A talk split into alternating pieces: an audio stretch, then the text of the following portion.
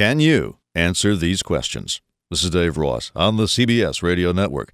It makes sense that Super Tuesday should coincide with Fat Tuesday because I feel stuffed, don't you? Stuffed with a banquet of information, debates, town halls, speeches, TV interviews. Democracy depends on an electorate stuffed with facts so that we can choose the best candidate based on our knowledge of the issues. That's what keeps America strong. So let's test ourselves on where the candidates stand on the issues. Here we go.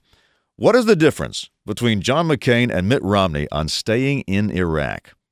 What is the difference between Hillary Clinton and Barack Obama on getting out of Iraq?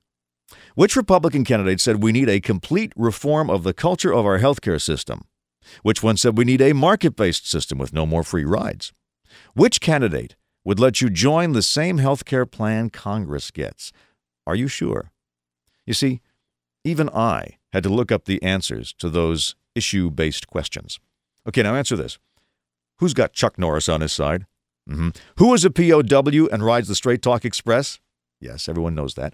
Who's a Mormon and has five strapping young sons? Yes.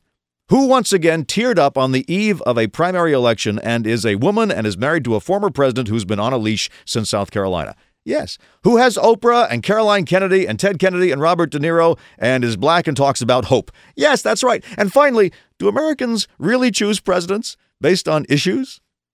Let me get back to you on that. Now, this. This is Dave Ross on the CBS Radio Network.